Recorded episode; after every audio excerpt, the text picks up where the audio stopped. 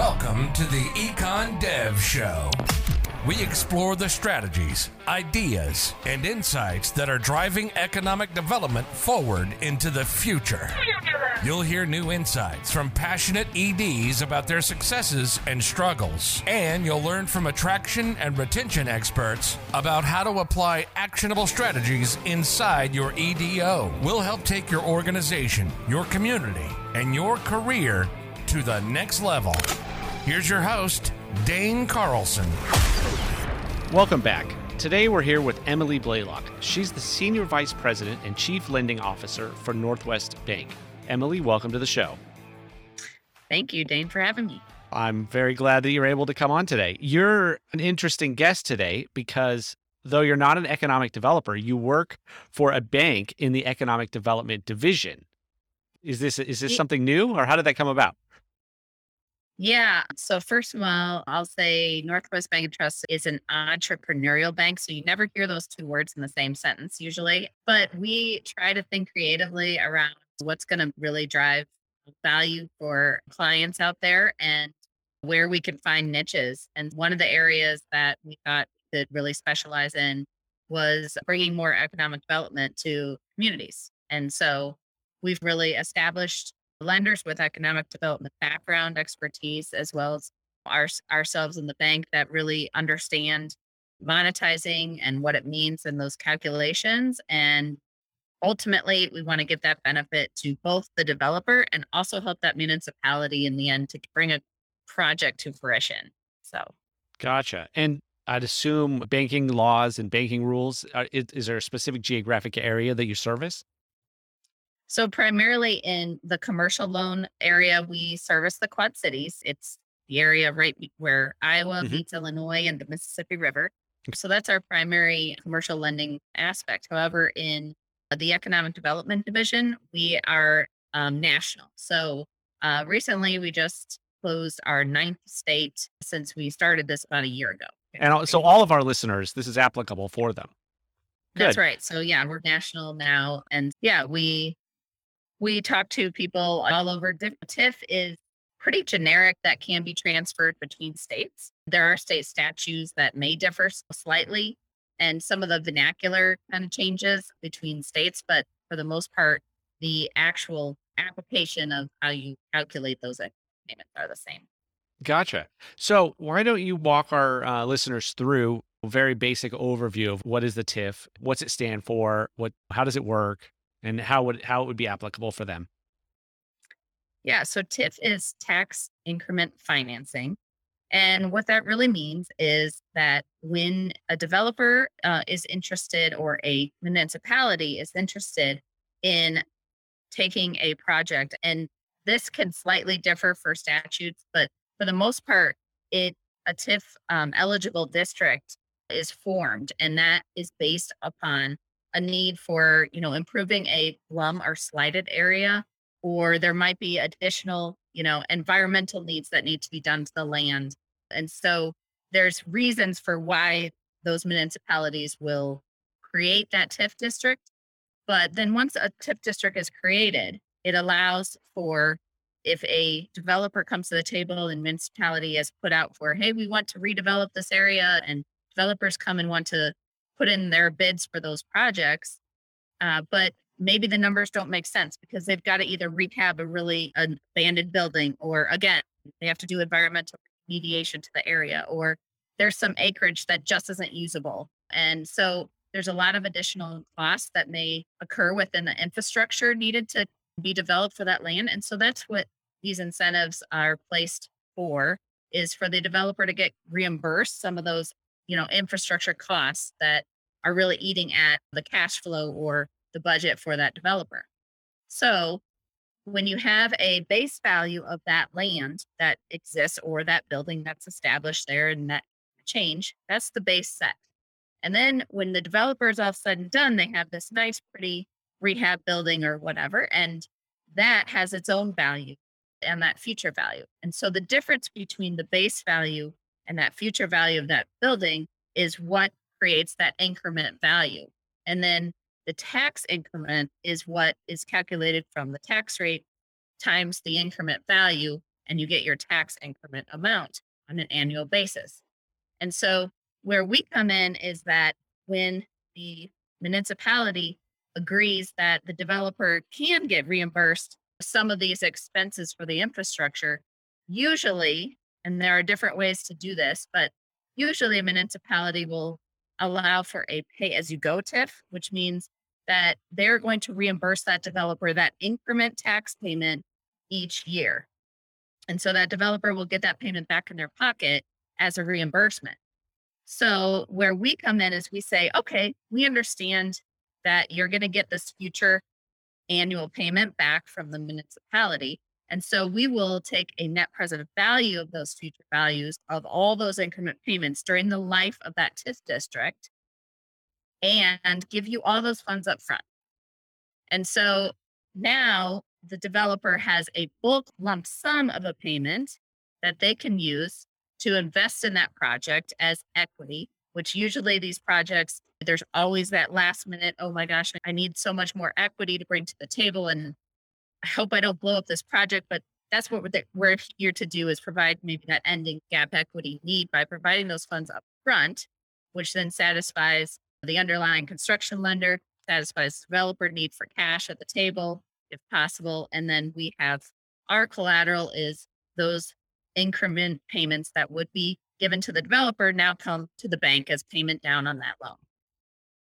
Okay, that makes sense. So let's just walk through this uh, again, very simply. Uh, yes. So that so that, so that we're sure that everybody understands. The property has a yes. base value has a base value and then has a future value. Correct. The, okay, so the difference between those times the local tax rate is that yes. increment. Yes. And so that's what's being financed. And the community is doing this because they have a somewhat distressed piece of property that if something was done to it, it would be worth more in the future to the city coffers. And Correct. so then they create a TIF district. They do this, however that happens to play out in their state. And then the developer comes in and does a project. And as part of that TIF district, because the community is expecting to get more money in the future, they can say, you know what, we'll give you these payments to pay for this part of the maybe the infrastructure or the remediation or whatever on an annual basis. Mm-hmm. Then the city goes to your bank or the developer goes to your bank to get that TIF, get that lump sum. How, I didn't yeah, understand more, how that part worked more often than not, it's the developer coming to us because they're our end client. The city and or municipality plays obviously a very important role in all this understanding. Sure. And ultimately, in our documents, we have a our collateral assignment then includes a consent agreement, okay. which then tells says that the village acknowledged that the developer is assigning those payments to us.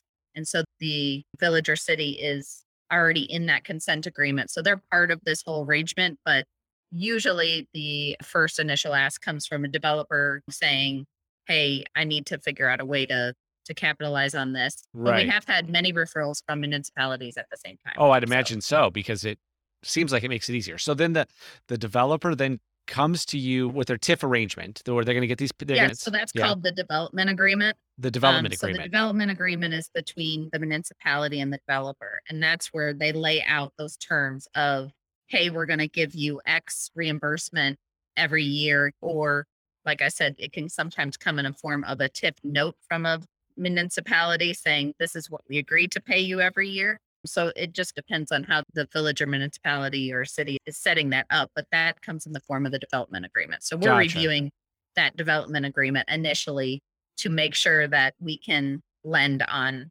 this structure.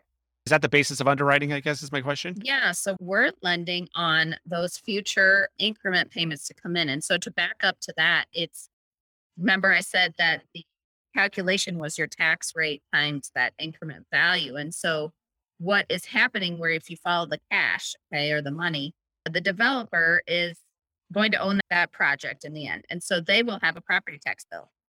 And so that property tax bill has to be paid. So the developer pays the property tax bill. The property tax bill goes to that municipality. The municipality collects those funds and then in turn pays the bank. And that is what we're underwriting is to make sure that we're all on the same page with what that property tax bill is going to be. That's much simpler, I think, than than I was originally envisioning how this was all working out. So yeah, I'd imagine this is quite a resource for Mhm. communities that, to know that this exists. Is this uh, something that's widely available in the industry and I just didn't know about it, or is this Um, something relatively new? No, I'd say I say TIF, you know, TIF is not new, but I think that monetizing TIF is not as well found or it's marked or it's not marketed right now.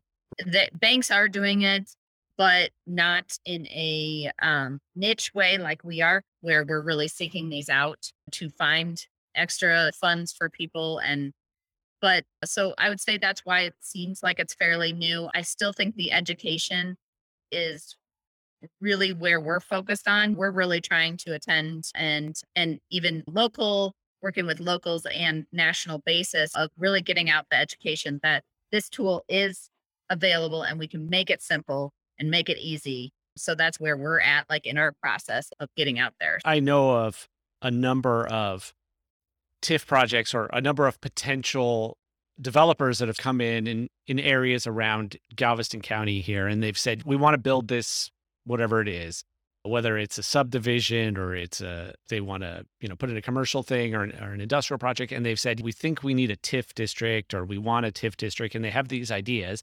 And then there's a lot of debate in the local Mhm. community. Is this something that we want to do? And then the community always wants to spend the least that they possibly can and the developer wants to get as much as he possibly can and so there's always this sort of difference and there's always this tension but i'd imagine if there were mechanisms to capitalize their TIF payments that that would make some of those differences much less not as great and yeah that's very interesting that's what you guys are up to and i think also the other thing that's really interesting is that here you are you're on this podcast you're spreading the word about this and talking about this. I, I stumbled on that you have a YouTube video that is Right. I think what is Correct. it what is a TIF and that was very informative. I've never seen that before. You're the first that's the first one that I've seen.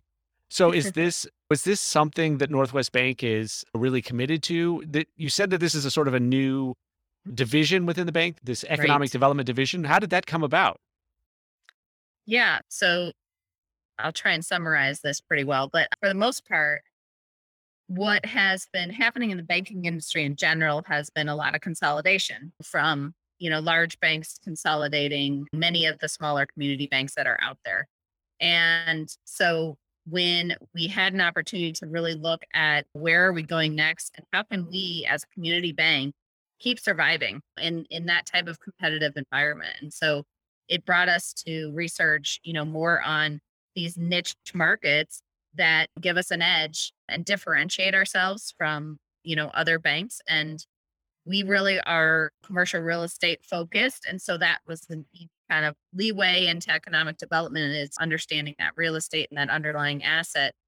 And then that coupled with where the economy is going and how we continue to strive to build up these communities in the area we saw it as a way we can be a pillar at the table when we're discussing economic development and forming a division around that led us to find experts in that field and be able to educate ourselves and partner with the right legal counsel, for example, and bring that expertise to these communities up front. Because I do talk with a lot of, on the flip side, municipality attorneys and TIF attorneys. They're out there, but they're few and they're working hard to get these projects to get to feasibility, you know, point. And so um, I think there's just a gap there in that industry of just bringing the whole deal to the finish line, especially with construction costs rising. You have these last minute plays there. You've got, like I said, banks being really competitive, the financing piece. You got cash, liquid cash out there in the economy right now, but structuring it is a completely different animal. So I think we just saw the right time to capitalize on this niche specifically. And we had done one TIF loan back in 2013 Mhm. and and upon renewal when we revalued that TIF, we were able to give that borrower additional funds. And usually that doesn't happen. Usually the bank isn't saying, hey, uh, thanks for pay- paying your loan as agreed, but by the way, I'm going to give you extra money now. And so that kind of triggered another aspect of, hey, we're making this work with our structure and we're able to keep providing additional value for our clients. That led to uh, me doing a research paper on uh, TIF is not a four letter word because we want to basically re-educate people and the public as well that TIF is really a vital tool for these communities to use and it can really help be a catalyst for these areas that have otherwise sat abandoned. Exactly. Hey, th- you seem like you're in the right place at the right time. As a banker, can you tell us are interest rates going to go up or uh, what's going to what's going to happen? How what's the from your perspective, what's the state of the economy and and where it's headed? Yeah, our interest rate's going to go up. Yes. I do see that happening. Yes. Now, is the actual market, the market is actually the borrower market. They're delayed. Are are we going to see a crazy shift in the banking industry within the next month or 2 months? No. We're still going to have borrower demand catching up to that interest rate changes that are going to happen here shortly. So that's always a delay there. But I do think interest rates are going to rise. I do think that in general, with such the liquidity in the market, people are still going to look for that return that they want. And they want as safe a return as possible because we've got inflation coming around. And so one of the aspects that helps with even monetizing TIF is that we can give that developer an increased return on investment. And that happens because A, they're not putting their own cash in upfront. They're putting our cash in. So there's a return there of not having to put the same amount of equity in that was originally required. And then on the plus side, when we structure our loans, we have early payoff happening as we collect because of our margining and our net present value factors. And so our loan gets paid off early, which means that they also get a kicker at the end.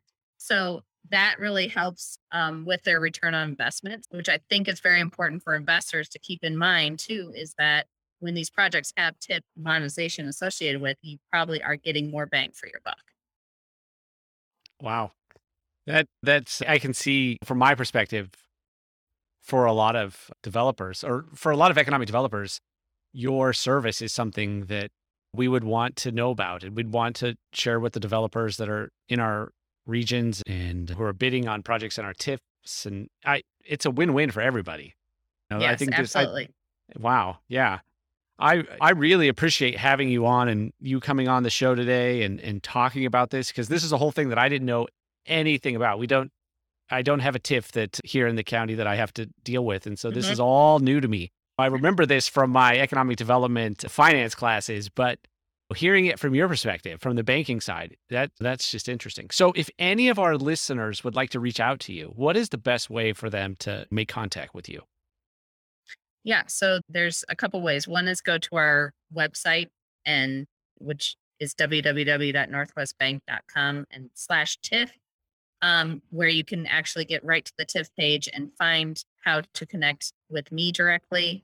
You can also fill out an inquiry there that will go directly uh, to us to follow up with you as well if you have any TIF questions. So happy to answer. And you can call our number as well. And what is your number? I'll put that. We'll My number is 563 388 2555.